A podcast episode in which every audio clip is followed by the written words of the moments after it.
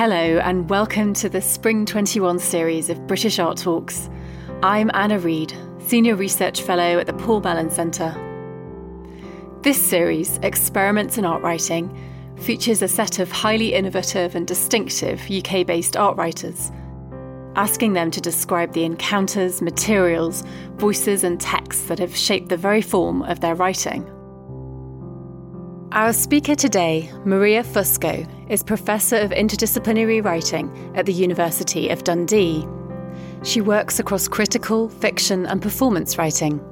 Her internationally renowned texts have been translated into 10 languages. Maria was Director of Art Writing at Goldsmiths from 2007 to 13. In 2018, a collection of Maria's critical writings was published under the title Give Up Art. Maria, welcome. Hello. Let's start by hearing some of your own writing. In 2017, you published your novella and prose essay, Legend of the Necessary Dreamer, in which the narrator visits and writes the architecture of the magnificent 18th century Palazzo Pombal in Lisbon. It has been described by Chris Kraus as a new classic of female philosophical fiction. Let's hear you read your Legend of the Bronze Bell, which opens that novella. Bell persists in duty. Mounted high on an external wall, Bell is waiting to resume, to ring again. Time is bronze in Bell's cold hollow. Bell cannot distinguish duration. For example, Bell cannot work out if it rings by Master's hand yesterday morning or if it rings on All Saints' Day, no hand needed to agitate the call. Bell knows that when it rings, servants gather smartly to receive instruction from Master, but before this happens, what servants need to hear in order to be summoned is, of course, the ringing of bell. Bell feels that what it has to say, its ring, has precedence over all subsequent missives. For without the tough lick of clapper on bronze, there is no gathering of servants, and Master is instructing only himself. Maria, thank you for that reading of the legend of the Bronze Bell. Maria, what's so striking here is this is not writing about architecture as some kind of determinable object, but rather with architecture as something that's animate and sentient and deeply resonant in time. And what happens to the art object therein in, in your writing? I think for me, there's very much a sense of enfoldment and a closing of proximity between subject and object. And I feel that in the texts that I've chosen that we'll experience together today, that they really speak towards this sense of not being able to pull the different bits apart and speak towards non division. So, with the example of Bronze Bell that I just read, that's a piece of durational site writing that I, I made while I was invited residence at the Lisbon Architecture Triennial.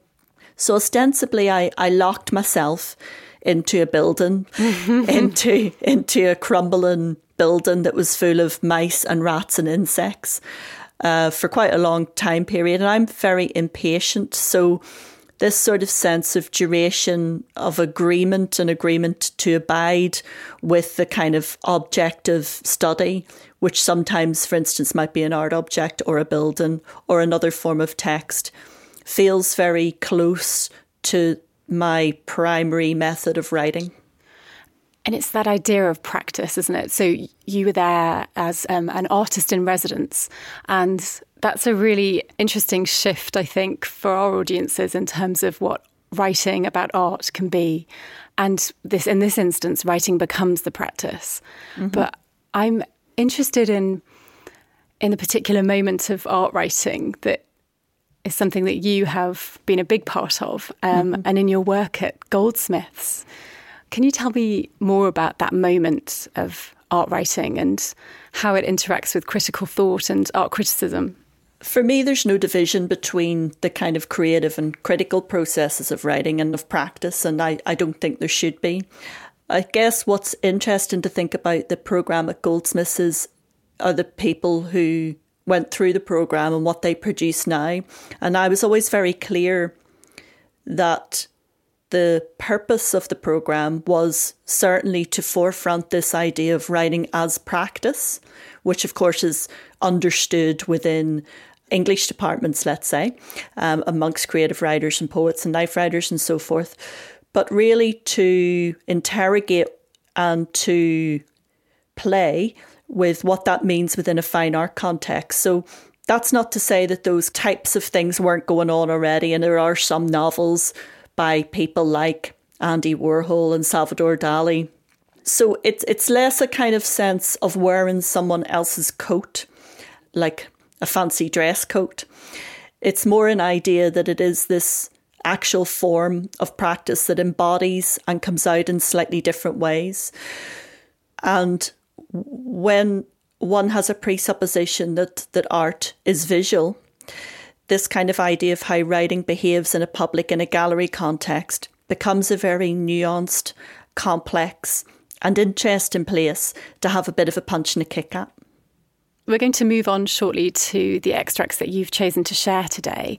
But I think it's really interesting to mention to start with that the extracts that you've chosen to share in this series are spoken word rather than text based readings. Can you tell us about this focus on embodied voice? Obviously, it's really difficult choosing um, for references from a lived body of, of references. Three out of the four extracts are on television. Um, and they're, they're things that I experienced when I was relatively young. That is very important. And also, in a few of them, there's this sort of sense of hearing the texture and the power and the authority and the nuance of the voice in terms of how it delivers its own material. So I felt that I wanted to choose materials which delivered themselves, more or less, rather than were delivered by someone else.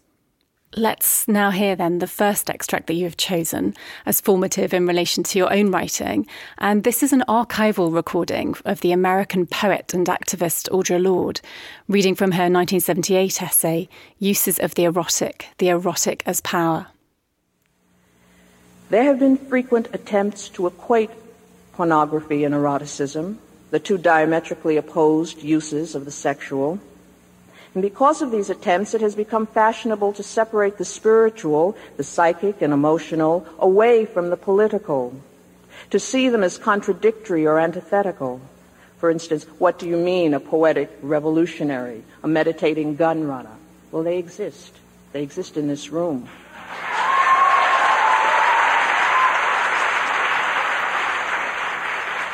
In the same way, we have attempted to separate the spiritual and the erotic, reducing the spiritual thereby to a world of, of flattened affect, of, of, of vague mystery, a world of the ascetic who aspires to feeling nothing. But nothing is farther from the truth. The severe abstinence of the aesthetic ascetic becomes the ruling obsession, and it is one not of self discipline, but of self abnegation. So the dichotomy between the spiritual and the political is false, resulting from an incomplete attention to our erotic knowledge. The bridge which connects the spiritual and the political is formed by the erotic, the sensual, those physical, emotional, psychic expressions of what is deepest and strongest and richest within each one of us being shared, the passions of love in its deepest meanings. That was Audre Lorde reading from her essay, Uses of the Erotic, the Erotic as Power. Maria, um, Audre speaks so powerfully of the poetic revolutionary and the meditating gun runner, and there's this sense of the weight and physical force of practice. And Audre described herself as a poet and activist and a warrior, even. Would you describe yourself in the same way? oh, um, that would be very rude of me to describe myself as that. I'm a fighter.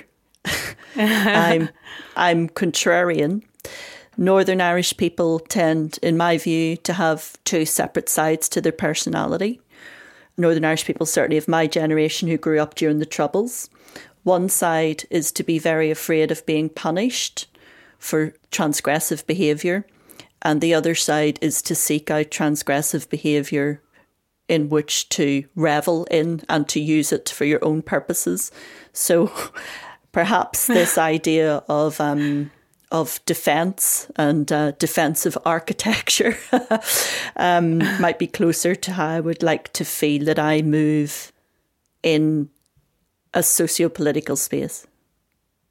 Is it possible to ask you about Catholicism in relation to mm. this and the cultural Catholic influences on your identity and writing in relation to it?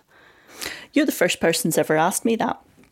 Uh, yes. Um, I was brought up as a Catholic, more as a cultural Catholic rather than a religious Catholic, not a particularly religious family. However, everyone identified as Catholic, and I was sent to Catholic schools, and that wasn't uncommon at that time.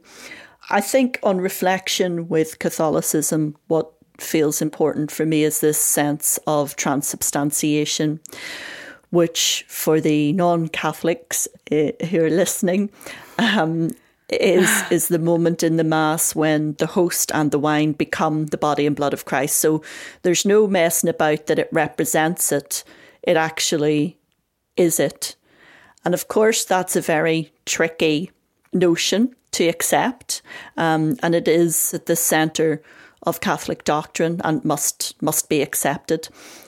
So for me, it came to me that this sort of sense of transubstantiation is a very deeply embodied, belly holding sense of metaphor. That one thing may be another, not in the way that ekphrasis refers to the other thing. So a poem refers to an artwork and so forth. But really, that there's a kind of underpinning power that sits below that. And I first came across Audre Lorde's work in a second-hand bookshop in Sheffield when I was studying fine art in the 90s and obviously didn't have a clue. But I thought that the title Sister Outsider, which of course is very well known now, I just thought it was a super, super title, you know, and um, mm-hmm. I was very attracted to the book. This sense that's in Sister Outsider, and obviously that's in the snippet that we heard there of this kind of deeply embodied sensual eroticism and the need for that very kind of visceral attention, analytical attention to subject matter really spoke to me and was something that I felt and feel that really made sense to me as a kind of way to see the world. And when I started doing a lot more after art college, when I started doing a lot more like reviews of work for magazines and so forth, I predominantly chose work that I was disinterested in and didn't really like because I felt that I had to really challenge myself to engage with something on a level that was an embodied response rather than a taste based response. So that that's a long answer to your question, Anna, which is that I mean there are many things that draw on my life around Catholicism, but specifically in regards to these types of writing practices that we're discussing, transubstantiation is the key to that, where one thing may be the other. And what's at stake, I suppose, within that is how we develop evaluative critical tools to work out if one thing is actually the other or if one thing is better than the other.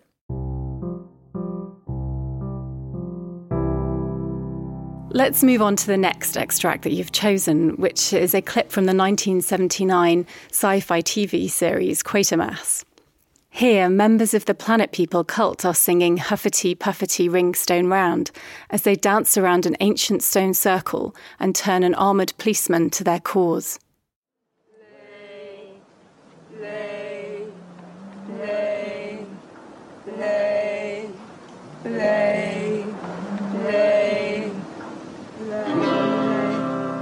Puffety, puffety, ring stone round. If you lose your hat, it will never be found. So pull up your breeches right up to your chin and fasten your cloak with a bright new pin. When you are ready, Then we'll begin. Puffety, puffety, puff. Puffety, puffety, puff. Puffety, puffety, rings toad round. If you lose your hat, it will never be found. So pull up your breeches right up to your chin and fasten your cloak with a bright new pin.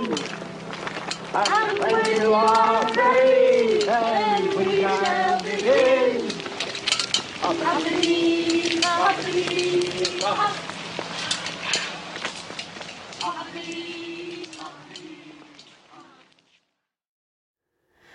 Maria, this is a deeply strange and unsettling fiction um, where nothing is as it seems.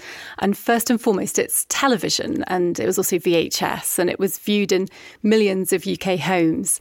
Can you tell us a bit more about what's going on here and how it was received? So I was seven when this was shown on television, um, and what we're listening to is a scene in uh, the series Quatermass, which was written by Nigel Kneale, who wrote amazing series of, of odd and very deeply disturbing, strange folk tales and kind of where technologies did weird things within the folk tales.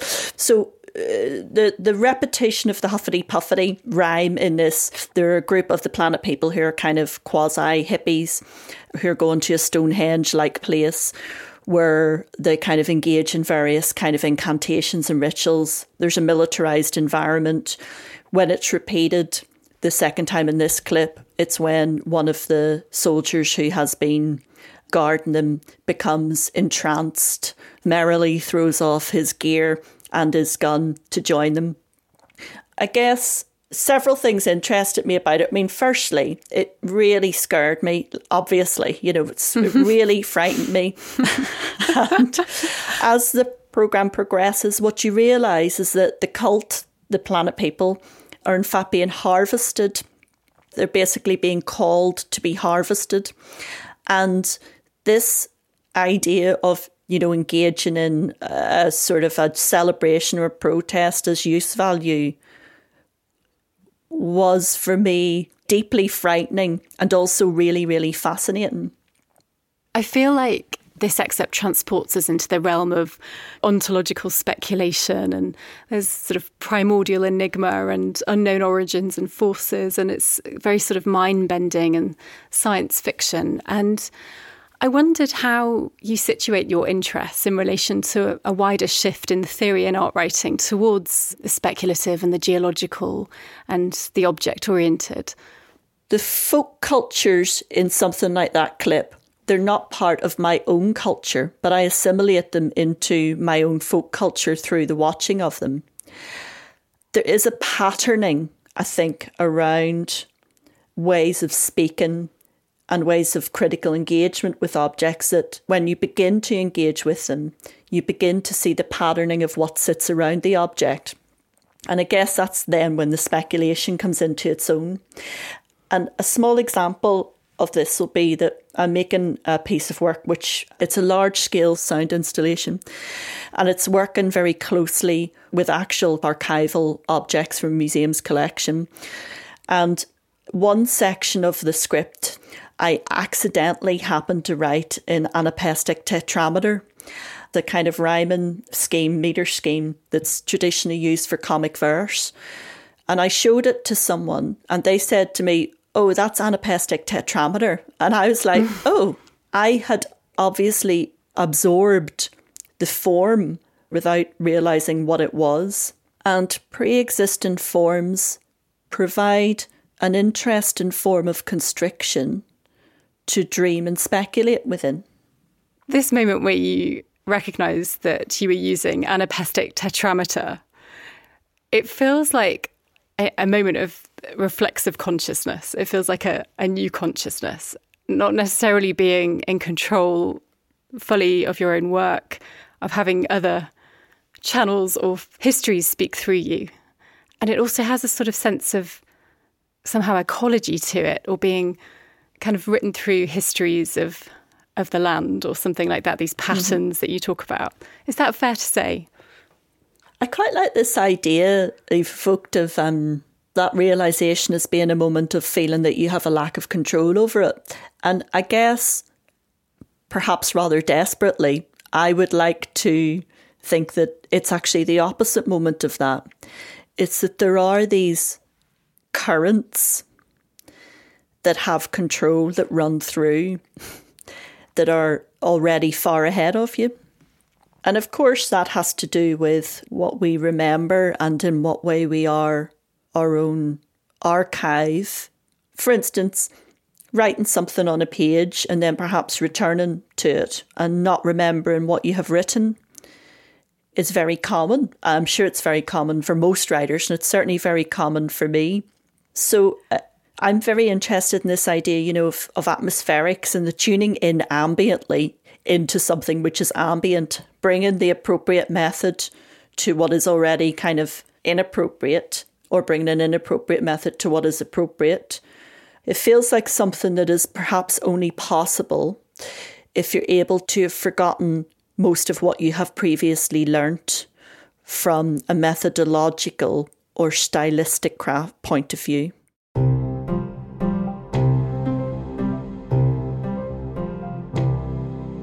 You've chosen for your next excerpt a remarkable example of overdubbing. It's a short video clip of Jon Snow interviewing Gerry Adams sometime between 1988 and 94. Due to the British Broadcast Restrictions Act, as a member of Sinn Féin, Adams's voice could not be broadcast. Networks got around this by showing the film, but overdubbing the voice. Let's hear Gerry Adams's dubbed voice in that filmed interview, followed by an interview with the actor who performed the dubbing, Stephen Rea. What can you say to Ian Paisley, who believes passionately in the union and who manages to well, secure... Well, let's sit down and talk about it. Well, let us sit down and talk about it. That's what I say to Mr. Paisley. That's what I say to Mr. Uh, Molyneaux. Let's sit down and talk about creating a new society in this country. So there was a very well-known journalist called Mary Holland, and she was working with the Dispatches program on Channel Four, and she approached me. I knew her well, and she um, said that they were going to defy this broadcasting ban because there were noises coming from Sinn Féin. She said, which indicated that they were more flexible, uh, there was more potential for movement and change in in what they were saying than there had been ever, and that they, these words needed to be heard. So she asked me if I would um, lip sync Gerry Adams. It was a deliberate flouting of the law, but it wasn't breaking the law because it wasn't Gerry Adams's voice. So I, I lip synced them in the best traditions of film acting. And so you heard everything that he said in all its detail um, and all its ambiguity and all its potential complexity. So, so that what they were saying was re entering the political debate. That's the stupidity of a ban like that. You can't stifle debate. If people want to talk, you should let them talk because that's how things move on. This excerpt demonstrates a strategy with a relatively modest goal, which is to enter and to be heard as part of the political debate. And it's a modest goal, but one that demands the flouting of the law. Is that a requirement that you have taken on as a writer, Maria? Which bit to find the law? Yeah. Flouting the law. There's an interesting bit that Stephen Rea says towards the end of that, which is that he says, um, you heard everything he said in detail, ambiguity, and potential complexity. And the potential complexities the is the key bit, I think, about um, working in an interdisciplinary manner. Um, so this kind of ambiguity and complexity of moving across form, of refinding and seeking different form to more accurately and precisely address the subject matter. So I think that there is a tactical aspect to that, which is perhaps closer to what you're asking, maybe in the question. and uh, I'm evoking uh, Foucault's, obviously, Foucault's um, definition of strategy and tactic, strategy being the exoskeleton and tactic being something that's kind of poking, poking away at the exoskeleton. An idea of kind of canon and normative forms of production are things which are not natural to me to engage in. So I'm not even sure if I would be able to credit myself with flouting something. I think it's just what comes naturally. And it also feels that this example that you've chosen has such symbolic force. And it's this operation of an enunciative event, perhaps, that resonates within a really charged context. Is that something that you're aiming for in your writing? Uh, yes, absolutely. I mean, the power of the voice, that's what's a question within the ban that in the clips we've heard is being literally acted out to a huge public audience. So the kind of significance of voice and the breadth of the voice are certainly very much a question within all of the different types of writing that I engage in, whether that be on a page or in performance works. And in more performative works, what's interesting about that is that you're giving your words to someone else. Mm-hmm. Thinking that through now in regards to some of the overdubbing, and often in the overdubbing, it wasn't even a Northern Irish person doing it, it was someone doing a Northern Irish, like a comedy Northern Irish accent. Right. So it there's no sense of kind of accurate representation or even a desire to engage in accurate representation, which of itself is a kind of very radical form of distanciation from addressing a real life question.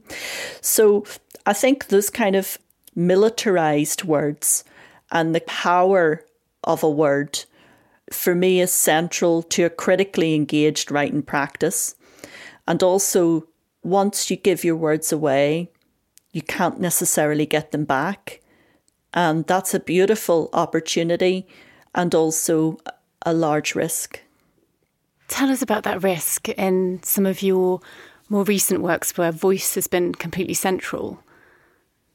Well, for instance, in the work Master Rock, which is a piece that I made that's performed and recorded inside a granite mountain on the west coast of Scotland, one of the voices in that is the poet and philosopher Denise Riley, who invited her to teach on the Goldsmiths course that we were talking about earlier. And I remembered Denise's voice, like put it in a, a drawer in my head, and then found it again for that work. And all of the three voices that are engaged in that are very distinctive. And once I give ostensibly my words to them, because I'm not writing in a way that is a straight linear story, it has a more ambient, evocative, speculative quality to it. But the concreteness of those words in someone else's mouth, then those words become their words in terms of how I hear them because they have said them and I've listened to them over and over and over again. so I suppose there's a risk in that you may not like what you end up with. I find that very interesting.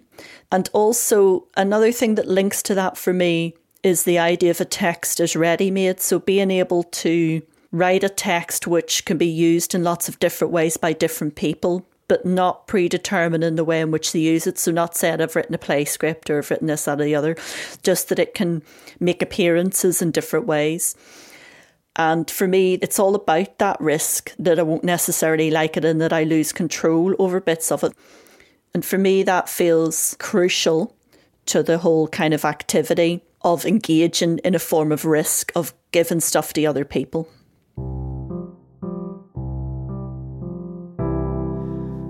The next extract that you've chosen is another archival television clip, and this one is from the Clothes Show back in 1988. And this is an interview with the Australian and London based performance artists club promoter and fashion designer Leigh Bowery as he goes to tea at a department store and presents several outfits featuring his signature head to toe sequins. And this is taken from an old VHS clip, so it's a little bit rough at the beginning. Well, here we are today, as you might expect, at the world's finest department store, where I'm going to buy a few little luxuries which I'm, I'm finding rather hard to live without at the moment. I'm sporting a rather angular, geometric, rather aggressive print today, with a few thousand sequins scattered across it. I think it'll be perfect to do a little bit of shopping. You'll be seeing this look and many others later on in the show. So until then, and here we find ourselves at afternoon tea time. Where else? The beautiful Georgian restaurant, where I've been coming for many, many moons since I was a small boy. The staff here adore me. This rather beautiful outfit I'm wearing is a silk fabric with a floral print in reds, purples, and blues. That's a scattering of rather indiscreet little sequins here and there, and I've lined it in beautiful watermelon satin. That was a very flamboyant Leigh Bowery in a range of masked outfits on the BBC Clothes Show in 1988. Maria, this is another outstanding moment of television, an extract from a BBC show looking at high fashion. And there is this extraordinary, absurd, and quite uneasy parody going on. What drew you to it? Oh, well, the clothes, of course. I mean, you know. um, it's called The Clothes Show, and The Clothes Show is a programme that was on every Sunday night. It's very mainstream, uh-huh. quite boring. yeah. Um, you know, although I did watch it, I watched everything. Leigh Bowery as a as a presence in the world is extraordinary, obviously. I wouldn't even try to begin to describe because it would be too inaccurate. The melodrama and the majesty of Leigh Bowery's appearance. So I'm not going to try to do that now. Specifically with this clip, the potential of a mainstream audience, of which I was and am a member, experiencing a very, very high end, you know, uh, just ex- extraordinary. I can't. I think extraordinary is really the best word for it. And listening back to that clip now, the precision with which Leigh Bowery describes their own outfits is incredible. A rather aggressive print today. I mean, how, how, how marvellous and precise and peculiar and particular. So there's also this form of description that Leigh Bowery is using in that clip, which they also own in addition to the way in which they look it's such a totalizing environment. It's almost like it creates its own tradition. But it really is this moment of puncturing the mainstream with something that is certainly at that time very irrational and very experimental. And you say you watched a lot of TV, um, and those possibilities seemed to be there at that time, but in a way that they aren't now. Is that fair? Yes, I suppose so. I mean, I think the first thing to say is that I did watch everything. I grew up during the Troubles, you know, in a working class area and we couldn't go out. So all mm-hmm. I could do was watch television. So I learnt to watch carefully and I developed analytical skills based on watching everything. Yeah. And yes, it is fair to observe, I think, that also everything was on. Yeah. so there was all this sort of trash that many of us still enjoy um, that was in a different slight form then. And there was also cult films and kind of classic kind of new wave films and so forth. And then, of course, Channel 4 began and there was a lot of challenging films and no advertising in between the films, which was also interesting in terms of how one might see a structure of how different information sits together. So I guess that there was less stuff, but there was more stuff altogether in a room. And I think the other thing about this excerpt is there's something very uneasy about it. So you have you know, he's literally masked from head to toe in this incredibly inauthentic um, outfit and performance. And yet there's something toe to toe with that that's sort of slightly darker and that perhaps I'm reading from his broader practice, but there's a sense of shame or the hidden or the unseen as well. Are those things that you use in your writing? I don't see there's a sense of shame in a mask what I see in his mask is closer to what Audre Lorde evokes in terms of how she talks about the kind of poetic gunrunner and so forth. You know, right. the kind of the warrior and the mask that that particular warrior, let's say, chooses to wear. I think I begin to see thematic tremors that pertain to class and social mobility, to the desire and the lack of precision, of messiness, of irrationality, and also of a kind of stubborn adherence to the belief in something being very attuned and a precise kind of analytical enterprise. And that notion of return, if you will, to the hole that you've dug for yourself means that you just keep digging yourself further and further down into it each time you return. But hopefully, by doing that, you're making a more precise hole. Maria, your final extract is a piece of your own writing commissioned for Sean Edwards's artist book, Un, Un, Un, Un, Un, Un, to accompany the tour of his Wales in Venice 2019 exhibition, Undo Things Done. It is an autobiographical essay about growing up poor and about working class method. So, this is a very short extract from the essay A Belly of Irreversibles. I was never allowed to tell people where I lived. This was because I lived in a bad area. Other things were classified as bad, but they were always plural. There was only one bad area, the one I lived in. I now live in a good area. I am still working class. When I went to primary school, I could already read and count. My father had taught me. He was always unemployed, as were all the other men in the bad area, so he was about a lot. The primary school class of 33 was divided into three different reading groups, apparently according to aptitude. I was put into the lowest ability group because of the bad area I lived in. I knew this was unfair for me and for others, but I could not prove they could read I could only prove I could read. If you've grown up very poor working class, it's relatively straightforward to describe the slight portions of poverty. But it's so very hard to explain the essential distinctiveness of working classness and how it burrows under your nails. I bite my nails, so obviously I'm speaking figuratively, but it does feel like a burrowing entering your body like a ceremony. I was introducing the artist's film I'd selected to be shown at a festival. When standing at the mic, just about to speak, it occurred to me that what I'm really interested in is working classness as method. Into the mic, I said, What I'm really interested in is working classness as method. I was surprised it came out. Afterwards, quite a lot of people came up to me asking in a genuine way what I meant by working classness as method, and I wondered why are they so interested? The working class way is fragmentary and composed of glittery remnants. Harp beer can ring pulls, shattered glass, pearlescent flame streaked with blood. I had an argument with a friend once about innate cultural value. I gave the example of how Metal Mickey is just as important as Jules Jim. Because I said it has to do with the analytical eye you're casting over the content, not the content itself.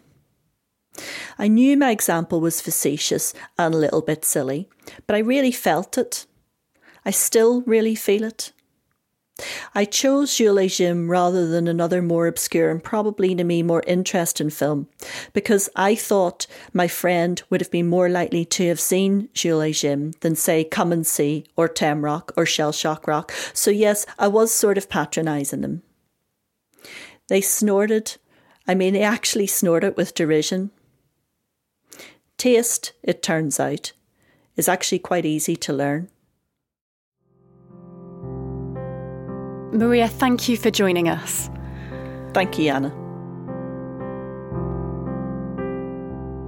And thanks also to our producer, Miranda Hinkley. A full list of the excerpts featured in this episode can be found on the Paul Mellon Centre website. And that's where you can find the first two episodes in this series with Catherine Grant and Adrian Rifkin. Join us for our final episode this season, where our guest will be Roger Robinson.